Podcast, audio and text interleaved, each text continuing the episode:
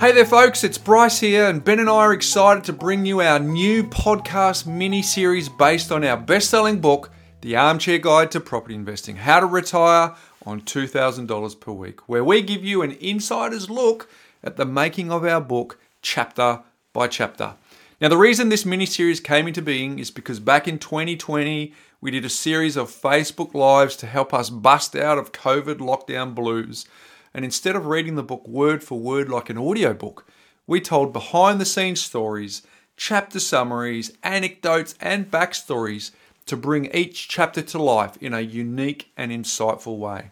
Now, we've brought together all the audio from these sessions so you'll see for yourself why more than 45,000 copies and counting have been read on the way to retiring on $2,000 per week through investing in property.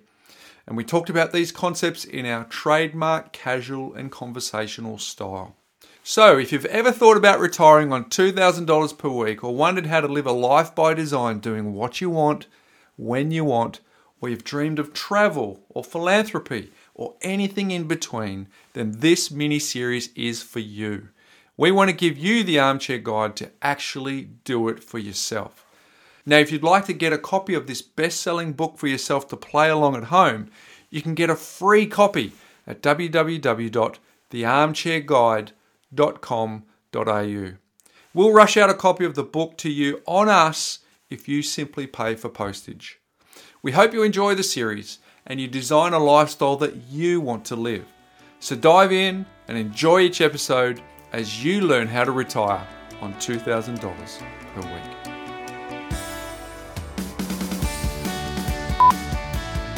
All right, Ben, here we are back again. Here we are, Bryce. Uh, book.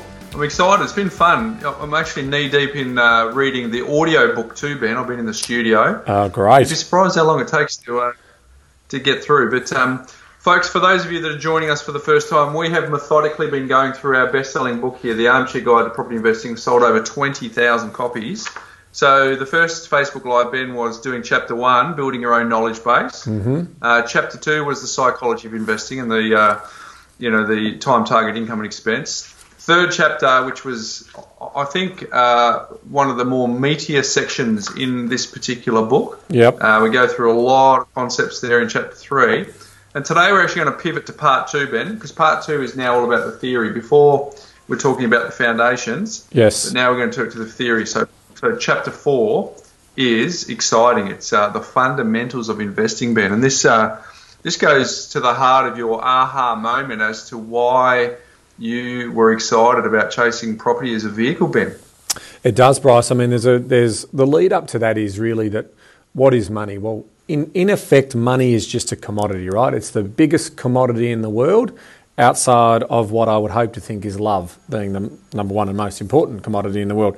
But without that, money is everything, right? It sort of dwarfs oil and iron ore uh, tenfold. Uh, it is incredible in terms of the exchange of money going around the world. So we sort of do a couple of scene setting pieces around what is money and then what is wealth. Well, obviously, wealth is a way in which you can make that money go to work for you. Um, and we always talk mm. about making that money work hard for you and not leaving any money on the table in terms of getting that money organised and thriving that through our money smarts, which is also part of what we've talked about.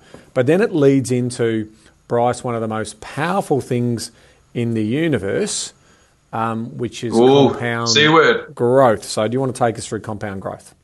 Yeah, well, compounding uh, is, is really, really powerful because, Ben, we'll, we'll let everyone in on a little secret here. Oh, we're, we're actually talking about a a get rich slow scheme. Correct. We're not talking about a get rich quick scheme because the power of compounding is that it feels like for uh, if you know if you've ever seen a, a graph, I think we might have one in here, but if you've ever seen a graph when it comes to compounding, it's pretty flat at the beginning, and it's not until the very end when mm. the hmm. compounding effect, the snowball running down the mountain, starts to become significant. So, when when you um, apply that to property investing, it's not until you talk to the people who have been investing for multiple decades, Ben, yep. where you start to see, wow, they bought that back then in 1978, or they bought that back then in 1986 for that price. Yeah. And now, when you compare the value that you've got now, you go, wow that's actually that's not been linear growth. That's been that's been significantly exponential. So really, that's That's the exciting part about property. You've got that compounding effect, which is essentially saying uh, a dollar at 10% interest means at the end of the year I've got a dollar and 10. But then on the next year, the interest is actually calculated on a dollar 10, not Yes. calculated on a dollar. And so that compounding impact over time makes a significant difference. But when you combine compounding and then the cash on cash return, Ben, oh, that comes from leverage. There's, a, there's some powerful words in here, Ben. There's compounding, leverage, and investing. And when you put those three words together, it's just uh, it's just a beautiful thing. That's right. And I think the fundamentals of these when it comes to investing, obviously you get two types of returns. You potentially get an appreciation in the asset, um, hopefully not a deterioration or, or depreciation in the asset. So you want to try and find assets that are appreciating or businesses that are potentially growing, which means their value is increasing.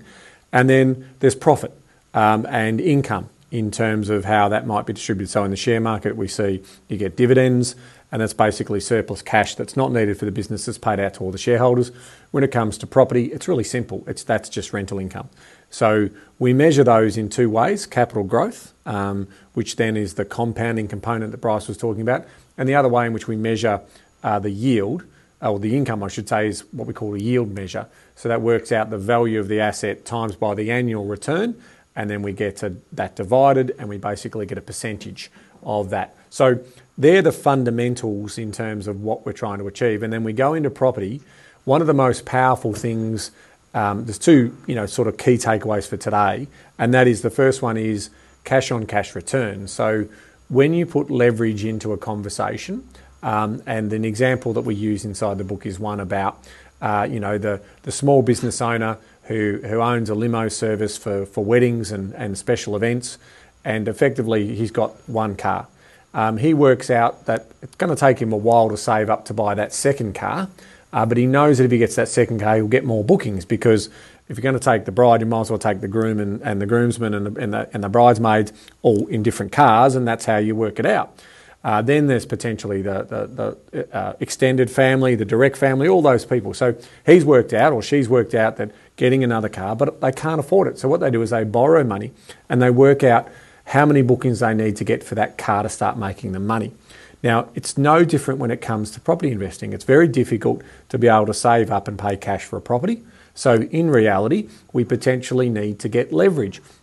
Now, leverage is very powerful in the sense that it, it amplifies the return that you're going to get. So, we want to be really clear that as you amplify that return, you also potentially amplify the risk. So, we always talk about making sure that it is productive debt um, and that you also, and why we spend so much time talking about money management, especially in these times, where you make sure you have ample buffers and all those types of things. So if something does go wrong, uh, you're not forced to sell the asset. But uh, the um, the cash on cash return table that we have in the book, um, and the camera is not going to do that because it's not auto adjusting; it's on manual. But you can see there, Bryce. You want to take I'll us through that? there. Thank you. Through that. Well, let me tell you the backstory to that, Ben. We wrote this book. You and I wrote this book in 2015. Yes. We published it in 2016. Here we are in 2020. We are living through a pandemic. And what's really, really good about uh, the, the agenda that we set up when we wrote this back in 2015 is uh, so that in 2020, if you picked up this book, it actually would still apply. Mm-hmm. And what we didn't know when we wrote the book is if you picked it up during a pandemic, because I didn't, I didn't anticipate living through a pandemic. I've got to say, Ben. No, But if yeah. you do, if you do live through a pandemic, the, these concepts are actually evergreen. So it's been really, really um, nice to, to to revisit that to make sure that um, clearly this is this is information that we've been doing over 20 plus years. And um, what's interesting is you and I aren't picking up this book and reading it once a year, right? It's it's part of us. It's part of our DNA. But it's Correct. also nice just to go back and make sure that the words that were coming out of our mouth into the written word um, were still relatable today, which has been nice. But essentially,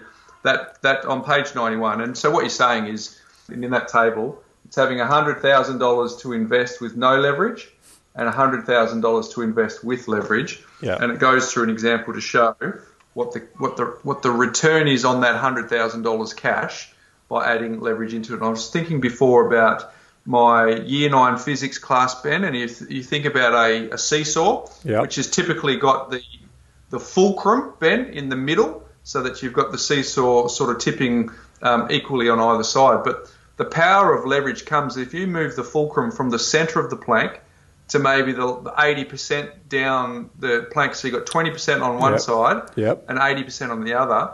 What you find through that basic physical, um, that physics experiment is is the leverage that you get from that particular setup means that you can lift an object um, that is much much heavier because you've moved the fulcrum. How they built the pyramids, the Bryce. analogy. How they built the pyramids. They worked out that it was leverage. bend.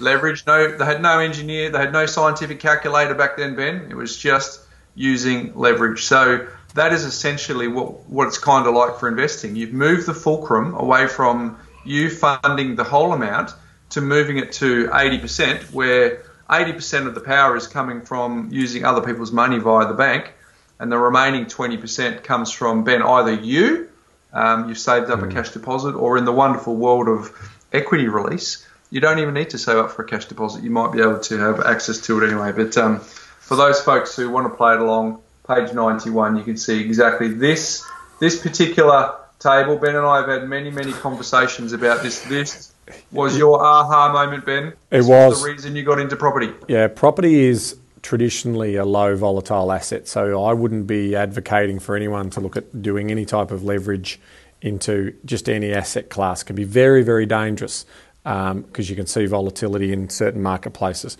But when it comes to residential property, the the confidence of shelter, the land that underpins that, Uh, and the history of, of low volatility has meant that you're able to control a bigger asset. And so, in this particular case, you've got $200,000 investments. They're both getting the same return, but one has a $400,000 debt, which means that overall the $100,000 has bought you a $500,000 investment asset, as opposed to the other $100,000 has bought you just the $100,000 investment.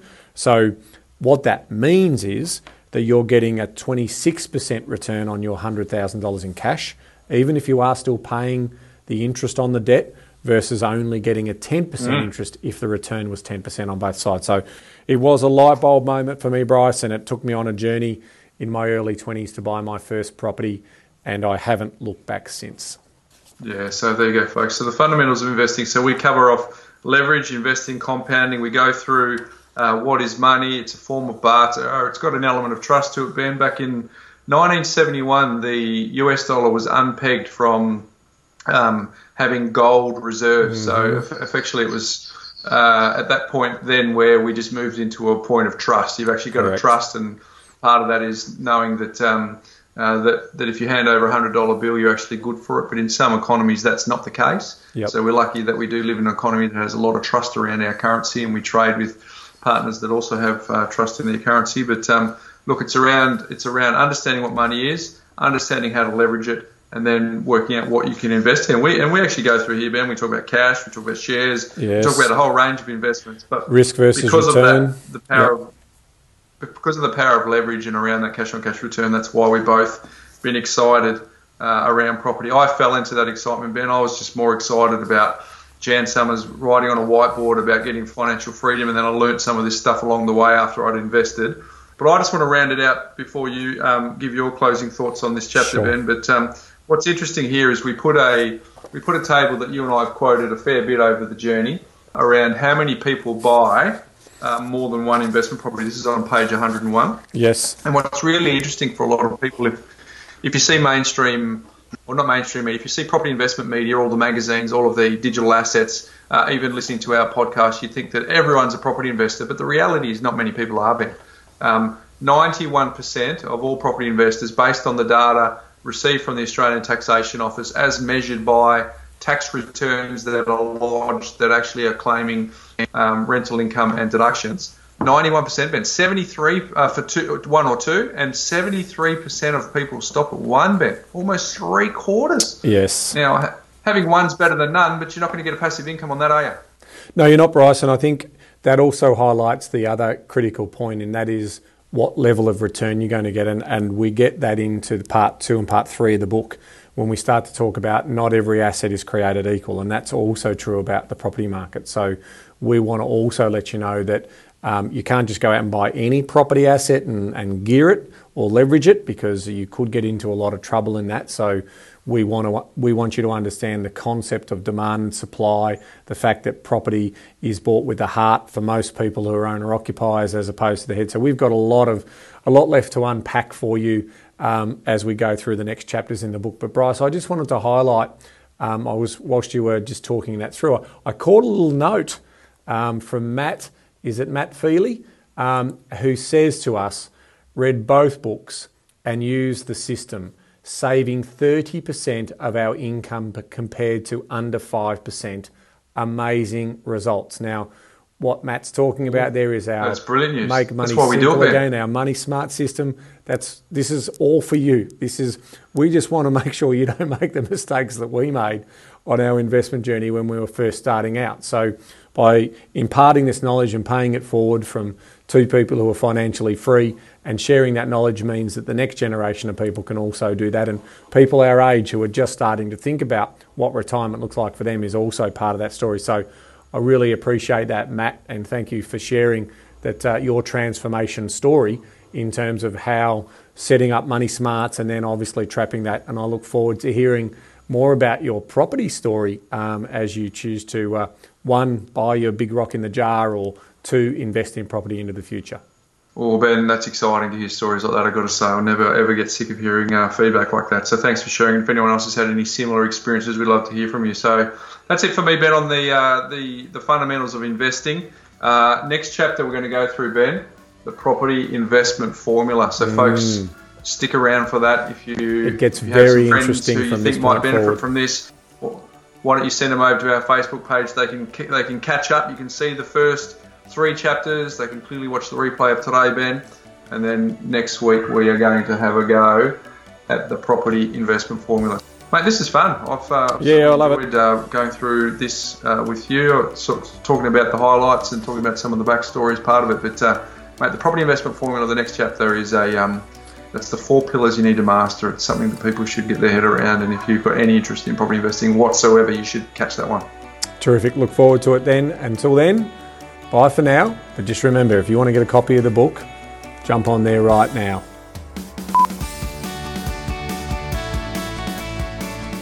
Hey there, folks. Bryce here again to say thanks for tuning in to the latest ep of the Armchair Guide to Property Investing mini series, which we hope is adding value for you as we show you how to retire on $2,000 per week. Now, before you go, Ben and I are keen to get a copy of the book into your hands, so we've bought a copy for you.